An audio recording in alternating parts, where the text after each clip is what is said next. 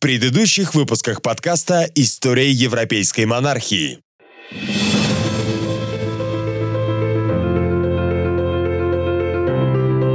Ваше Величество, простите, что посмел нарушить ваш покой, но у меня, кажется, плохие новости. Врача сюда! Живо! Сир, Никто не должен знать о припадке моего мужа, пока не родится ребенок. Каковы мои шансы в этом случае, милорд? Мать законорожденного принца. принца привезли в Винсор. Герцог Бекингем взял его на руки и представил королю надлежащим образом. Но король никак не ответил. Итак, господа, чем обязан столь высокой чести? Чего скрывать, мы ненавидим друг друга. Поэтому, милорд, я и предложил встречу на вашей территории.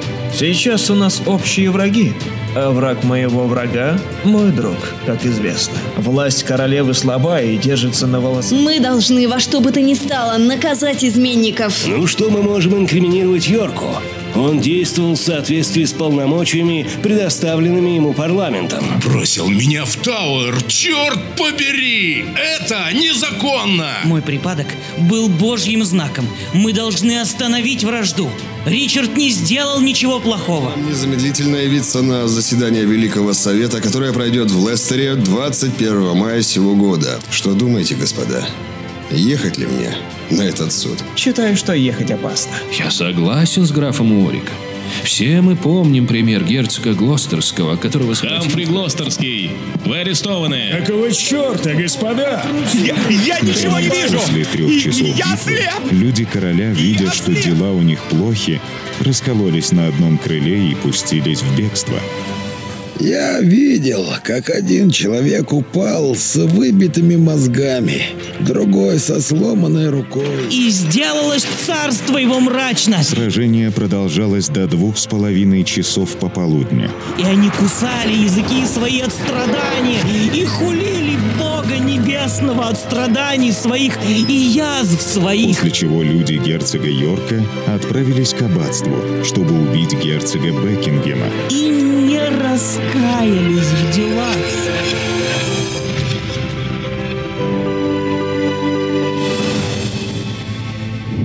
История европейской монархии.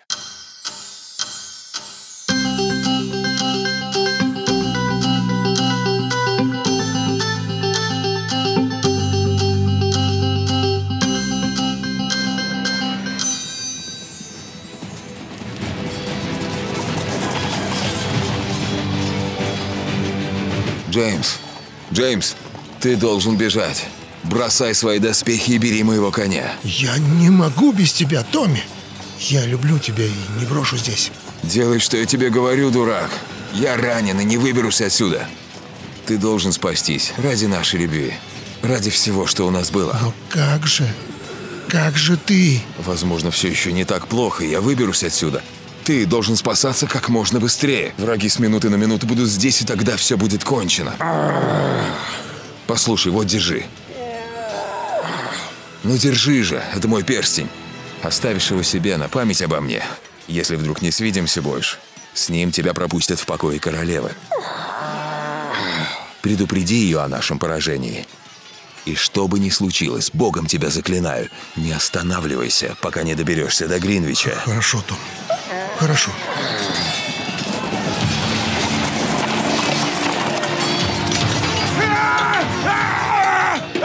Сражение продолжалось до двух с половиной часов пополудня, после чего люди герцога Йорка отправились к аббатству, чтобы убить герцога Бекингема и казначея, находившихся там с королем.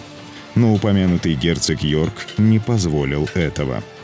Он послал своего Геральда к королю с сообщением, что тот должен выбрать или передать ему этих двух лордов как пленников, или в его присутствии они будут убиты, и он еще раз подвергнет себя опасности. Поэтому король легко согласился позволить ему арестовать названных двух лордов. И когда со всем этим было покончено, герцог Йорк вступил в аббатство и предстал перед королевской персоной.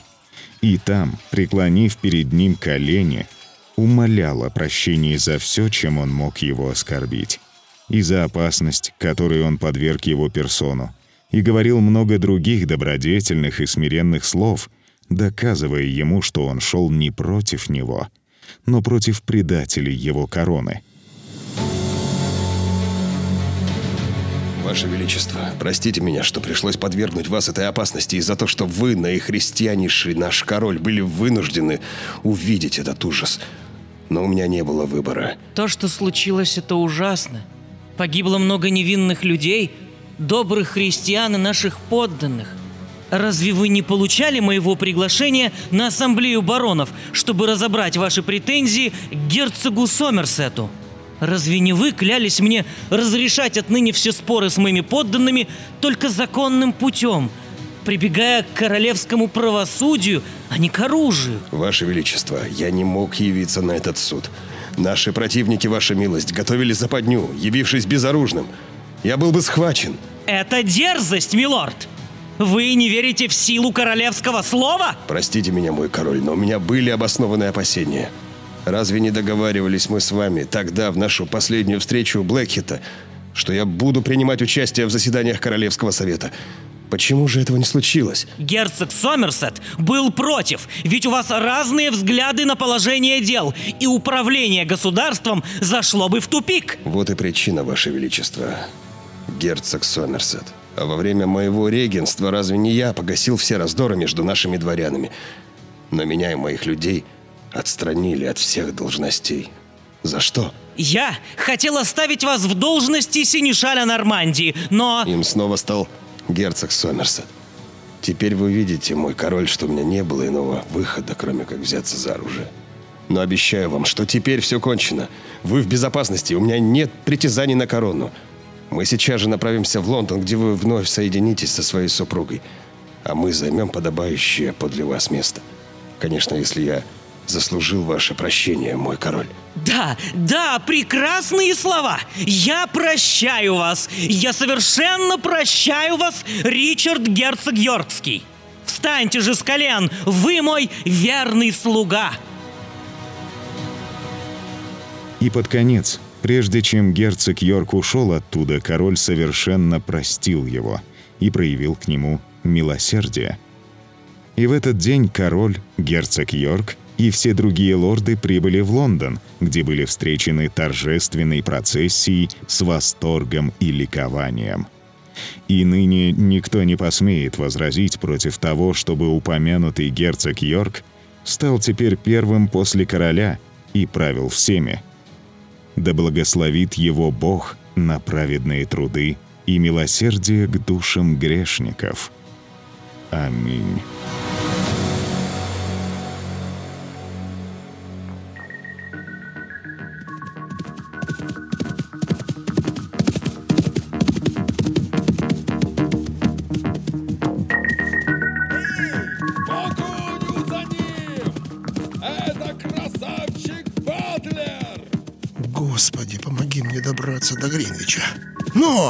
Быстрее!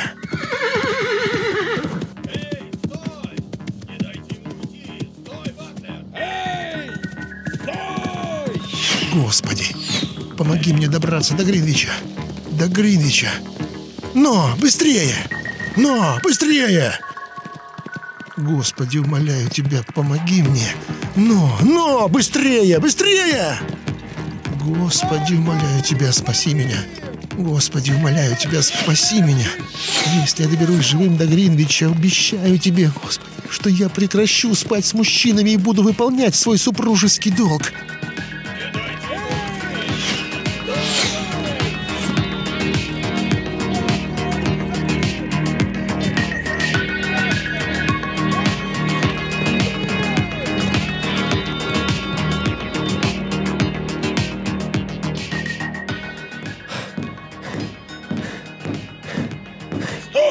Дальше нельзя! Прочь с дороги, дубина. У меня срочное послание к ее величеству королеве. Приказано никого не впускать. Королева не принимает. Я преодолел галопом больше 20 миль, еле оторвавшись от преследования. Если ты не пропустишь меня, сегодня же вечером твоя голова будет выставлена на лондонском мосту. Вот видишь этот перстень? На нем гравировка барона Клиффорда. Что за шум, господа? Я его предупреждал, Ваше Величество, что вам не здоровится. Помолчи. Что случилось? Ваше Величество, мы разбиты. Король захвачен в плен. Господи, нет! Войска Йорка и Уорика скоро будут в Лондоне. Вы должны немедленно покинуть Гринвич вместе с принцем.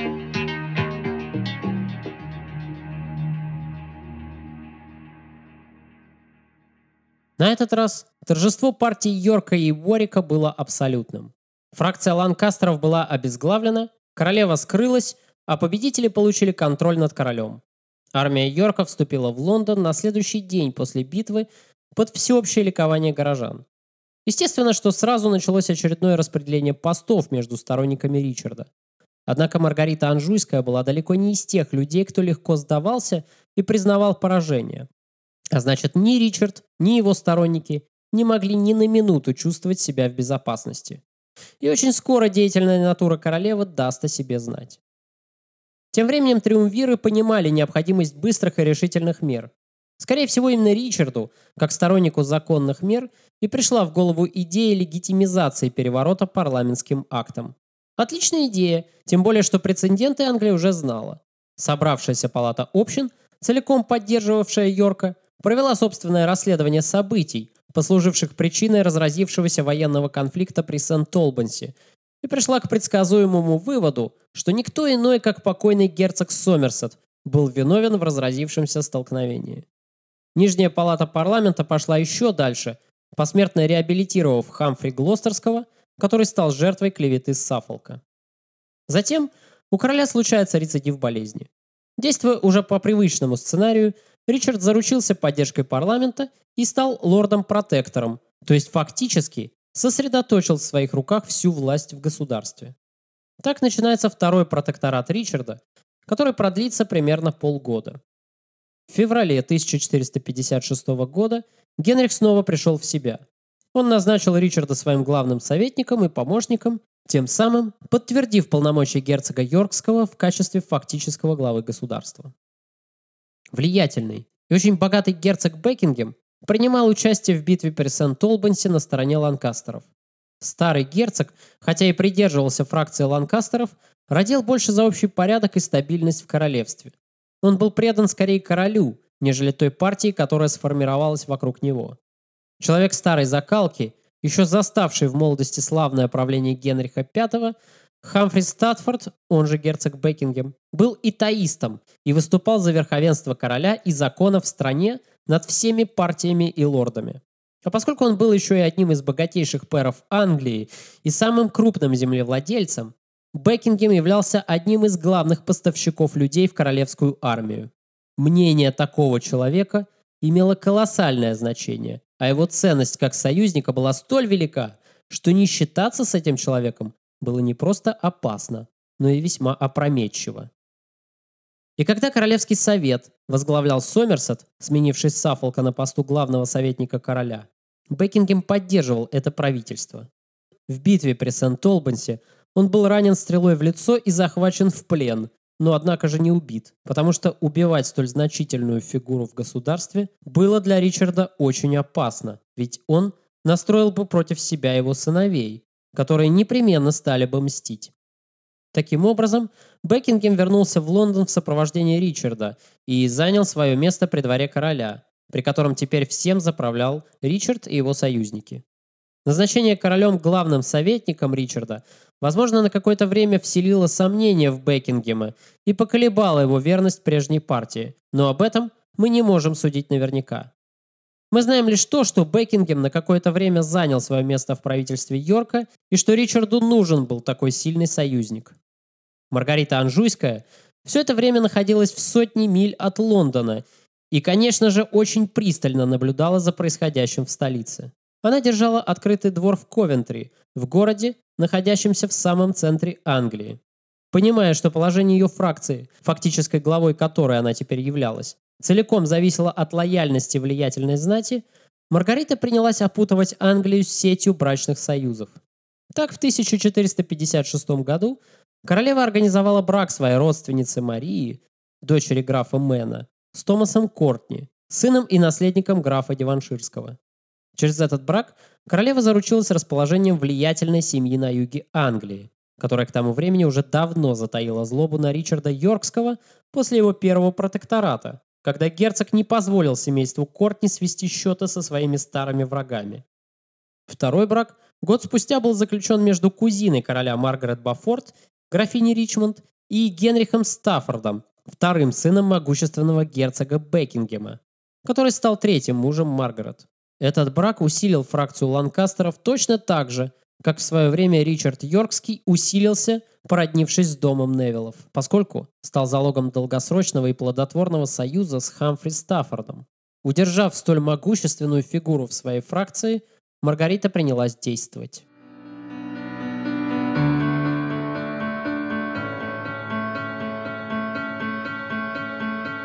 Она установила тесные связи со всеми рыцарями и сквайрами Чешира, чтобы заручиться их благосклонностью, и держала открытый двор для них, и заставила своего сына, именуемого принцем, раздать ливреи с лебедем всем дворянам в области и многим другим по всей стране. Королева с теми, кто был ей близок, управляла королевством, как ей было по нраву, собрав неисчислимое богатство. В королевстве совершенно отсутствовало хорошее управление. Оправившись после очередного приступа болезни, король вознамерился посетить двор своей супруги в Ковентри. Ричард не стал этому препятствовать, скорее всего, просто потому, что он был уверен в своих силах после гибели Сомерсета, и, возможно, потому, что не желал держать короля в плену, чтобы не выставить себя узурпатором. Маргарита Анжуйская этим и воспользовалась.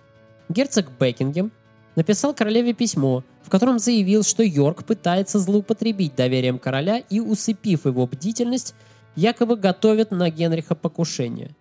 Получив такое предупреждение, королева вполне предсказуемо этим и воспользовалась. Нет, нет, я просто отказываюсь в это верить! Муж мой, сколько раз было так, что ты не верил мне, а после получал доказательства вероломности Ричарда Йорка? Это абсурдно! Почему же он не прикончил меня в свой первый протекторат? Почему не убил после битвы? Ричард не дурак. Он знает, что открытое убийство навлечет на него гнев всех дворян Англии. Но если его полномочия продлятся хотя бы год или два, тебя можно будет отравить и выдать твою смерть за внезапную болезнь. Это не навлечет подозрений, а Йорк получит в свои руки корону. Прекрати! Ричард не такой человек! Не веришь мне? Послушай хотя бы герцога Бекингема. Ему-то ты поверишь? Ваша светлость, расскажите королю то, что вы узнали накануне. Ваше Величество, когда я выходил из зала совета, я случайно подслушал разговор двух слуг герцога Йоркского. Они говорили о том, что падение с лошади на охоте – это лучший путь к трону, как это устроили с сыновьями Вильяма Бастарда. Но поскольку король предпочитает охоте молитву, то лучше всего будет использовать для нашего дела кровь Христову во время причастия. И вы готовы подтвердить свои слова на Святом Евангелии? Да, Ваше Величество, я готов поклясться перед лицом Господа. Довольно. Оставьте меня все. Я должен помолиться за душу своего подданного, герцога Йоркского. Господи, прошу тебя, прости Ричарда за его помыслы, ибо я не таю на него зла, как твой верный раб. Я прощаю герцогу Йоркскому все его злые намерения, потому как Христос учил нас прощать врагам нашим обиды. Господи, сколько раз прощать брату моему, согрешившему против меня? До семи ли раз? Не до семи заповедовал ты нам, но до седьми до семидесяти раз. Король не вернулся в Лондон. Поверив в опасность, якобы грозившую ему, Генрих покинул столицу и созвал в Ковентри собрание знати, на котором было принято решение освободить Ричарда Йоркского с поста советника и его людей со всех постов в государстве. Исследуя тему второй отставки Ричарда, я обнаружил, что не все историки склонны винить королеву в причинах падения Белой Розы. Так, например, Джеймс Росс считает, что конец второго протектората Йорка, в отличие от первого, по-видимому, произошел из-за неспособности герцога собрать вокруг себя достаточную поддержку знати, чтобы протолкнуть главную программу его реформ. И виновата в этом, по мнению английского историка, отнюдь не королева, собиравшая знать вокруг себя, а сам Ричард, который пытался провести через парламент невыгодный знати акт о возвращении в состав королевского домена земельных наделов, предоставленных многим влиятельным лордам королевства в долгосрочную аренду по невыгодной для короны цене. Реституция права пользования землей принесла бы в английскую казну колоссальные деньги, в которых корона так сильно нуждалась, но это неминуемо задело бы интересы аристократии. Именно это, в конечном итоге, и оттолкнуло знать от Ричарда, обеспечив поддержку королеве и ее сторонникам. Таким образом, мы снова с вами убеждаемся в том, что причины политической раздробленности Англии того времени были гораздо сложнее, чем простое противостояние двух ведущих партий в королевстве между собой. И корни войны Алой и Белой Рос были гораздо глубже, чем банальная борьба за корону.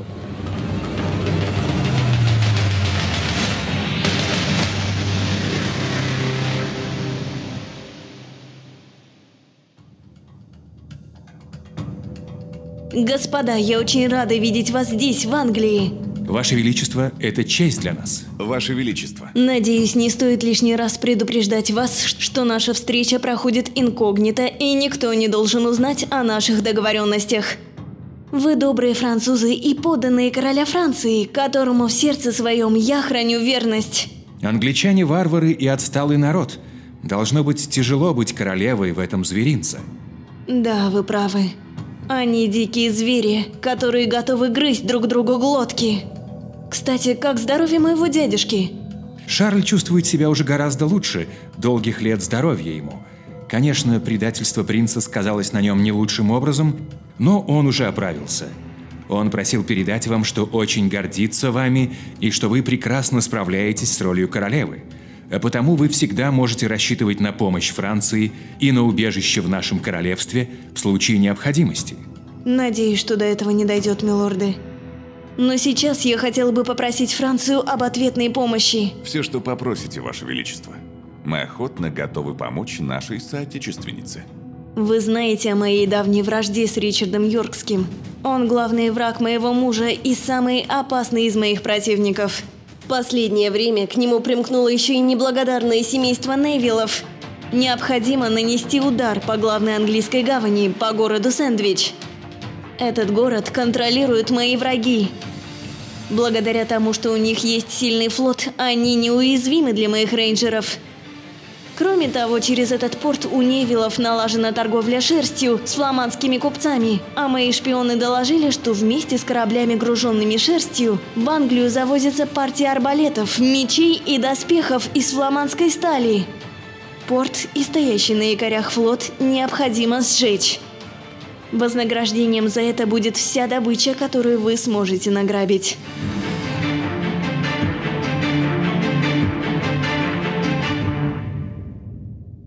В августе большая эскадра французских кораблей под командованием Синешаля Нормандии вторглась в английские воды и рано утром совершила налет на крупный торговый порт в Сэндвиче. К этому времени французские пираты давно уже контролировали воды Ла-Манша, грабя английские берега. Но нападение на столь крупный торговый английский порт оказалось самым дерзким по своему размаху. Французы разграбили город, но местные жители сумели дать им достойный отпор и отряды пиратов были вынуждены отступить. Тем временем, пока его жена всячески пыталась расшатать обстановку в королевстве, Генрих, напротив, старался всех примирить. Король собрал в Лондоне Великий Совет баронов и лордов королевства, на который созвал все враждующие стороны.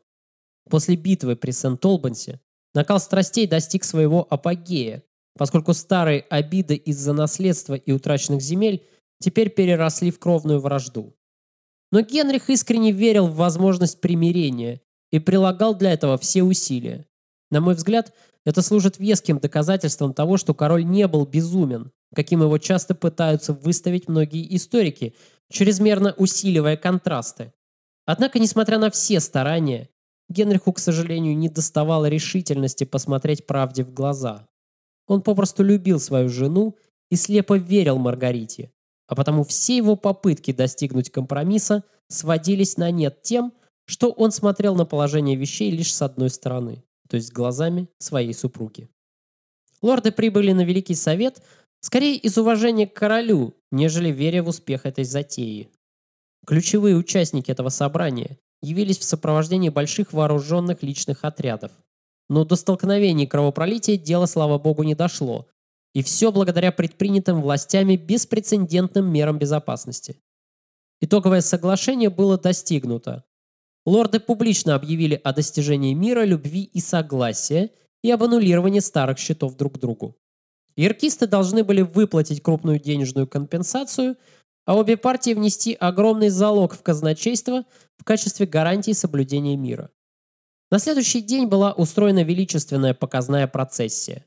Во главе нее ехал сам король, должно быть очень довольный собою. За ним – Разделившись на две колонны, следовали лорды в порядке знатности. Первым за королем, естественно, ехала королева и Ричард. Под взглядами удивленной толпы, наблюдавшей это поразительное зрелище, за спинами вооруженных до зубов отрядов городской стражи, процессия двигалась к собору Святого Павла.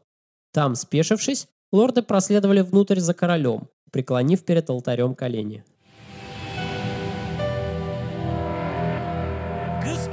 Я рад, что все мы наконец достигли мира, согласия и любви в нашем королевстве. В знак примирения я прошу мою супругу и королеву обняться с Ричардом, герцогом Йоркским.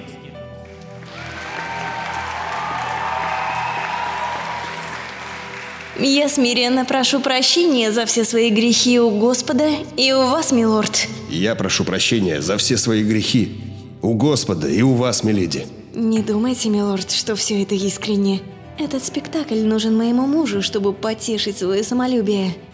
Я знаю, что вы распространяете в королевстве про меня самые гадкие сплетни. Клянусь своей честью, я не успокоюсь, пока ваша голова не станет украшением деревянного кола. Мое почтение, ваше величество. Мое почтение, герцог Йоркский. Ну вот и отлично. Причиной всех страшных бед, постигших наше королевство, были алчность, гнев Ох, не верю я в искренность всей этой сцены. Вы только посмотрите, милорд.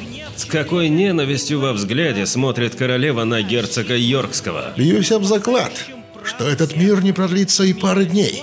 Зато королевская казна хорошо пополнится за счет внесенного лордами залога. Не зайдет на Англию и не покинет нас, пока мы будем преисполнены любви и сострадания друг к другу. Примирение между фракциями, состоявшееся в обстановке взаимной ненависти и недоверия друг к другу, являлось на деле всего лишь перемирием и продержалось предсказуемо недолго. Но давайте отвлечемся ненадолго от политического фона рассматриваемого нами периода и обратимся к личности Генриха, которую я пытаюсь исследовать в рамках этой серии передач. И здесь многие слушатели вправе заметить, что не очень-то и хорошо у меня это получается, поскольку больше времени я уделяю не личности короля как таковой, а общим политическим процессам, которые должны служить лишь фоном, но отнюдь не магистральной линией данного обзора. Фигура Генриха как будто растворяется в происходящих политических процессах, междуусобных войнах и конфликтах главных действующих лиц. Я вполне предвижу критику в свой адрес из той серии, что автор подкаста как будто просто почерпнул сведения о личности нашего героя из многочисленных книг по истории Англии, уделяющих ей ничтожно мало внимания. Такая критика будет вполне справедливой, но лишь отчасти, и заранее предвидя ее – я хотел бы оправдаться. Дело в том, что сведения о Генрихе VI, как о самостоятельной личности, дошли до наших дней крайне фрагментарно. Если сравнивать ее с мозаикой, то можно сказать, что лицо на портрете сильно смазано, а сам портрет почти везде обвалился и треснул, и оставшаяся часть составляет от силы процентов 20, если не меньше. Другими словами, источники крайне скудны, зачастую предвзяты, и общая картина выглядит очень размытой. По ней невероятно сложно угадать личность и почувствовать психологию реально жившего человека.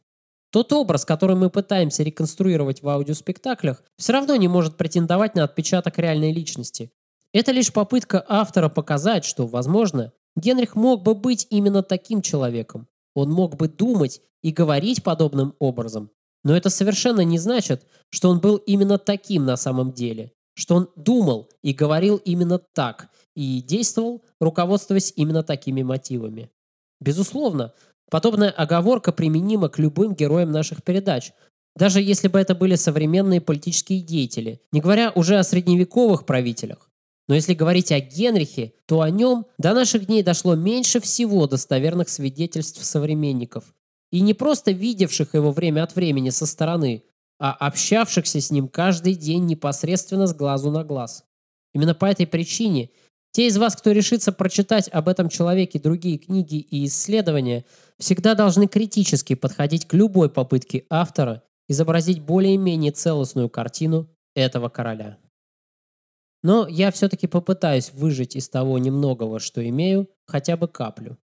Крайне скрупулезное исследование королевских указов провел в своей книге Джеймс Росс, и я хотел бы вкратце остановиться на нем, чтобы хотя бы чуть-чуть попытаться приблизиться к личности Генриха. Есть только 10 примеров, пишет автор, когда личные пожелания короля были добавлены к таким документам. Не такая уж и большая выборка за 7 лет. И имеются в наличии доказательства только случайных вмешательств короля в конкретные дела. Некоторые из них можно трактовать как благочестивые или благотворительные жесты в соответствии с решениями Генриха, принятыми до 1450 года, то есть до первого удара, случившегося с королем. С остальными документами имеются проблемы, резюмирует автор и далее ставит вопрос. Учитывая внушаемость Генриха, можем ли мы быть уверены, что все эти решения, якобы исходившие от короля, исходили от него на самом деле? Очень редко протоколировалось присутствие свидетелей при подписании Генрихом различных бумаг, но совершенно очевидно, что король никогда не оставался наедине. И это отнюдь не специфика устройства придворной жизни двора Генриха VI, поскольку ни один европейский средневековый монарх не имел права на такую роскошь, как личная жизнь. Каждый шаг, каждое событие жизни, каждое отправление естественных потребностей любого из королей всегда было публичным и происходило в присутствии самых близких родственников и влиятельных при дворе фигур. Это был целый церемониал. Например, первая брачная ночь, пробуждение ото сна, одевание короля к завтраку или отход ко сну. Все осуществлялось в кругу приближенных к телу короля персон, как правило, самых влиятельных царедворцев или иностранных послов. Что касается подписания указов, протокольных визитов или развлечений, то эта каждодневная рутина тем более осуществлялась публично. И Генрих не был и не мог быть здесь исключением. Таким образом, заключает Джеймс Росс, нет никаких прямых доказательств того, что документы, предоставленные королю на подпись, были предварительно прочитаны им, а значит и совпадали с волей монарха. Если Генрих и принимал самостоятельное решение, ставя свою подпись там, где ему было сказано, можно ли на самом деле считать его правящим королем? Задается вопросом Джеймс Росс. Или он просто источник власти, который другие используют в своих разнообразных, и зачастую меркантильных интересах. Кроме того, следует задаться вопросом, действительно ли все подписи на этих документах принадлежали Генриху. И тут мы должны вникнуть в традиции английского документа оборота и работы английской придворной канцелярии. Частично я уже исследовал эту тему в одной из передач про Генриха VIII, когда рассказывал вам о функционировании большой и малой королевской печати. Дело в том, что документы в средневековой Англии могли подписываться королем, но рукописная подпись использовалась нечасто. Причин для этого было две. Во-первых, выводить инициалы на каждом документе, а бумаг через короля за день могло проходить очень много, было долго и нудно, и неэффективно. Во-вторых, всегда существовал риск подделки подписи, поскольку инициалы за короля мог проставлять на документе любой клерк. Именно по этой причине указы подписывались гораздо реже, чем заверялись печатями. Печати были восковыми, а поверхности металлическими, и на них было выгравировано изображение короля, крест или важный геральдический символ. Существовало три вида печатей. Личная печать короля, которая всегда была при монархе, тайная печать, она же малая, и так называемая большая печать или великая печать королевства. Разобраться в назначении всех этих печатей весьма просто, зная историю возникновения каждой из них, несмотря на кажущуюся непосвященному человеку запутанность этой системы. История Большой Печати, самой древней из трех печатей, прослеживается до Эдуарда Исповедника. Он считается первым английским королем, который использовал большую печать для подтверждения того, что документ исходит именно от короля. Каждый следующий правитель изготавливал по этому образцу свою собственную большую печать, меняя на ней рисунок. Печать представляла собой, как правило, выгравированный рельеф с изображением самого короля, сидящего на троне при всех королевских регалиях и в мантии. Она продавливалась в восковую кляксу, которая капалась внизу документа, благодаря чему на ней оставалось выдавленным изображение печати, либо сама печать служила для запечатывания королевских посланий. Над изготовлением текстов королевских указов трудилась целая армия клерков, а возглавлял ее епископ, который и хранил большую печать. Большая печать требовалась для любого важного исходящего из канцелярии документа. Но со временем у нее появился младший собрат, так называемая тайная печать. Эта печать была изобретена уже королем Иоанном Безземельным. Именно при нем, к радости историков, указы начинают дублироваться на длинных бумажных свитках, которые сворачивались в рулоны и хранились в королевских архивах. Таким образом, аутентичность любого указа теперь всегда легко можно было установить, всего лишь сверившись с хранившимися в архиве рулонами. Вообще король Иоанн был настолько прекрасным администратором, насколько он был паршивым политиком. Однажды, находясь в поездке, он был крайне раздосадован, что не может заверить документы из-за отсутствия печати. Великая печать королевства, единственная на тот момент, находилась в Вестминстере, где располагалось казначейство и канцелярия, где составлялись королевские указы и выдавались деньги. Если король находился в поездке, он вынужден был направлять письма водителя, и всегда был риск, что тот может передать королевскую волю не точно, намеренно, либо случайно исказив смысл отдельных положений указа. Для того, чтобы исключить подобный риск, Иоанн придумал вторую дублирующую печать, которая всегда находилась при нем. После этого основная печать и стала называться большой печатью, а вторая печать – малой или тайной. К 1360 году мы наблюдаем усиление роли тайной печати, которая постепенно вытесняет большую печать как обычную печать, которой скреплялась дипломатическая переписка.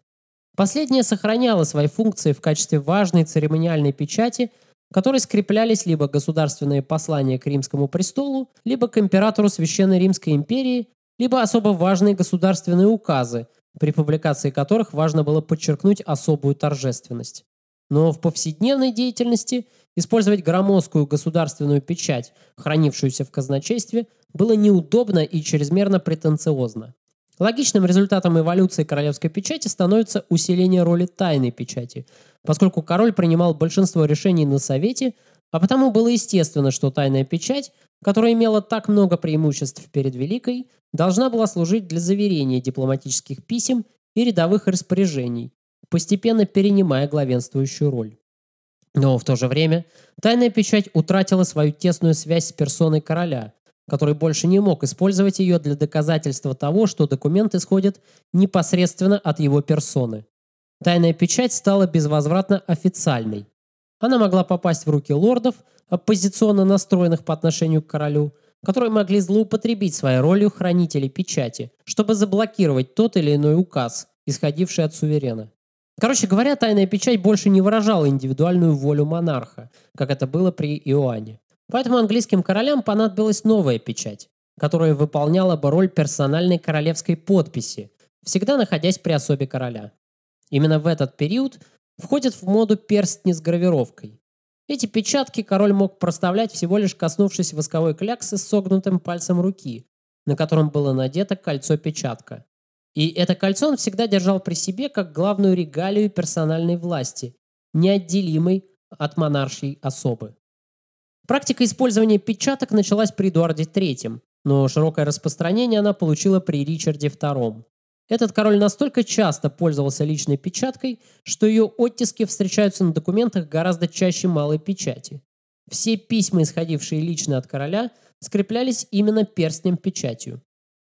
Если говорить о нашем герое, то в канцелярии Генриха существовало аж целых три типа печатей. Золотая, которая использовалась как большая государственная печать, серебряная или тайная печать диаметром чуть поменьше и отдельная печать для корреспонденции французскому двору, на которой король Англии был изображен сидящим на троне с гербами Англии и Франции. Наличие отдельной печати для французской корреспонденции, кстати, свидетельствует об интенсивной дипломатической переписке, которая велась между английским и французским двором. Печати для французской корреспонденции имели свои дубликаты в малой форме, которые, вероятно, и представляли из себя печатки, выполненные на перстне, а большая золотая и серебряная печати были выполнены в единственном экземпляре и хранились в придворной канцелярии и в казначействе. Однако личная печатка, которая должна была всегда находиться при особе короля, практически отсутствует на документах, датированных после 1454 года, то есть после первого удара постигшего короля.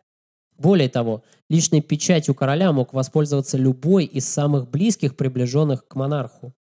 Джеймс Росс, рассуждая об этом, приходит к заключению, что после удара болезни, обрушившейся на Генриха, Король полностью попал в зависимость от тех людей, в окружении которых он находился. Сперва от Ричарда, потом снова от своей супруги, и что, вероятно, ни один из документов, проходивших через канцелярию Его Величества, не был итогом самостоятельного, осмысленного решения короля.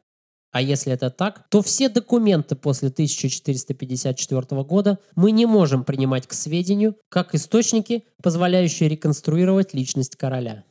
Продолжая развивать эту тему, Британский историк приводит на страницах своей книги занимательный эпизод из жизни Генриха. После окончания второго протектората Генрих мог ходить, разговаривать и исполнять положенную ему роль, создавая видимость наличия короля в королевстве. Он произносил речи и даже вступал в разговоры на торжественных приемах французских послов, проходивших в 1456 году. Но у историков имеется несколько свидетельств очевидцев, согласно которым Генрих проявлял некоторые странности в поведении в повседневной жизни. Так, например, в конце 1450-х годов он неоднократно посещал Вестминстерское аббатство, чтобы выбрать расположение своей будущей гробницы. Определив место, Генрих лично приказал каменщику отметить длину и ширину предполагаемого надгробия. Но перед этим когда настоятель предложил похоронить Генриха в часовне рядом с его отцом, король возразил на это. «Нет, оставьте его в покое. Он упокоен как доблестный правитель, и я не стану его беспокоить». Возможно, Генрих считал себя недостойным лежать рядом с отцом, предполагает Джеймс Росс. А возможно, что отец просто не казался ему достойной для подражания персоной. Вместе с тем, Очевидцы замечали явное желание короля быть похороненным рядом с Генрихом III, который вошел в историю как благочестивый король. Сходство между Генрихом III и Генрихом VI просто поразительное. Генрих III также принимал участие в основании монастырей, он тоже почитал культ Эдуарда Исповедника, он точно так же женился на деспотичной французской принцессе, за исключением лишь того, что Генрих VI не возвышал родственников Маргариты Анжуйской, в отличие от Генриха III, который возвысил родственников своей жены до ключевых постов в королевстве. Однако точно так же при Генрихе VI, как и при Генрихе III, в королевстве происходила междоусобица.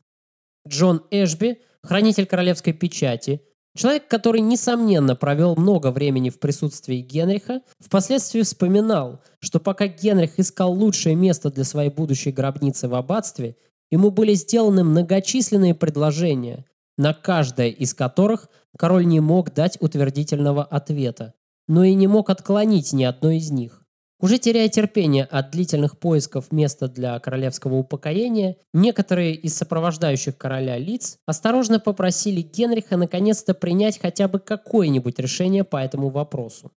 Подобная история, незначительная на первый взгляд, может быть важным косвенным свидетельством страшного заболевания, которое имелось у Генриха. Вполне возможно, хотя это утверждение носит безусловно спекулятивный характер, что король страдал абулией, то есть заболеванием, которое поражает волю человека.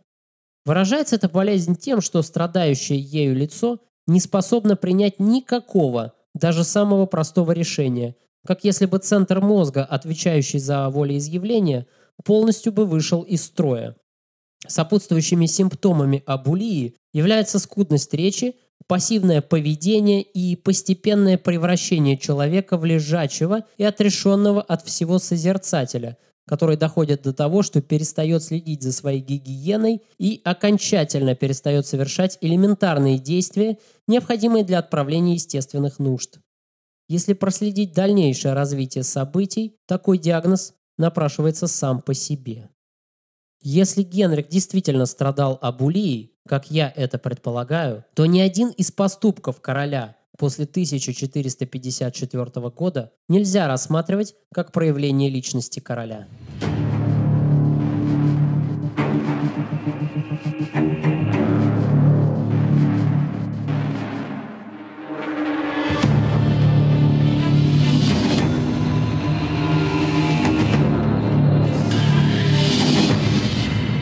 Итак, пока мы с вами занимались исследованиями королевских печатей и психологического состояния короля, события в Англии вновь стали стремительно выходить из-под контроля. В 1460 году вновь вспыхивает война между Ланкастерами и Йорками. В очередном сражении при Нортгемптоне Йоркисты, перейдя в наступление, разгромили войска Ланкастеров, заставив большинство солдат спасаться бегством. Вошедшие в лагерь неприятеля йоркисты нашли короля одиноко сидящим в палатке, равнодушно уставившимся в землю. На этот раз Ричард Йоркский решил пойти еще дальше. 16 октября он является в палату лордов и вручает лорд-канцлеру свои претензии на престол Англии в письменной форме. Теперь его требования основывались на генеалогических ссledованиях и других доказательствах того, что линия Мортимеров-Йорков имеет больше прав на корону Англии, чем дом Ланкастеров. Ричард ссылался на прецедент, когда парламентским актом были узаконены права узурпатора Генриха IV, совершившего государственный переворот и сместившего с трона Ричарда II. Раз парламент пошел на это почти 60 лет назад, рассуждал герцог Йоркский, значит он правомочен провести реституцию и предыдущего акта о престолонаследии, вернув корону дому Мортимеров в соответствии с завещанием Ричарда II. Но тут существовала одна проблема. Дело в том, что лорды уже принесли присягу Генриху VI, и совершать клятва преступления никто, понятное дело, не хотел. Тогда команда юристов Ричарда изобрела блестящий компромисс. Генрих VI оставался королем до самой смерти, но после того, как его тело должно было упокоиться рядом с Генрихом III, наследником престола становился Ричард Йоркский и его сыновья, в обход единственного сына Генриха от брака с Маргаритой Анжуйской. Это решение выглядело блестящим, и лорда королевства с легким сердцем его утвердили. Послушный король в руках Ричарда не представлял большой проблемы, и править за спиной Генриха герцог Йоркский и его сторонники смогли бы, как если бы сам Ричард уже стал королем Англии. Казалось, что наконец в Англии наступили времена спокойствия и процветания. Ричард имел повсеместную поддержку, Король теперь безраздельно находился в его руках, а след Маргариты Анжуйской терялся где-то в Уэльсе. Англия могла вздохнуть с облегчением, перевернув очередную тяжелую страницу своей истории. Но был ли это конец этой истории? Ваше Величество, только что прибыл наш шпион из Лондона. Король подписал указ о лишении вашего сына прав на престол в пользу Ричарда – Наши войска разбиты. Похоже, мы проиграли. Лорд Экстер, ваши слова недостойны мужчины, и я не желаю больше слышать подобных высказываний. Соберитесь с мужеством и отправляйтесь в Шотландию. Король Яков согласился поддержать наше дело армией и огнестрельными орудиями. Вы подготовите его наступление на севере. Но моя королева, я не могу оставить вас одну. Не беспокойтесь за меня. Со мной остается лорд Клиффорд. Вместе мы поднимем весь Уэльс. Как только вы получите сигнал от верного мне человека, мы выступим одновременно с двумя армиями. Йорк считает себя победившим, и в этом его слабость. Он не ждет удара севера. Я обещаю вам, милорды, что голова герцога Йоркского скоро будет красоваться на древке вместо нашего флага. Клянусь всем, что у меня осталось самого дорогого. Клянусь жизнью моего сына.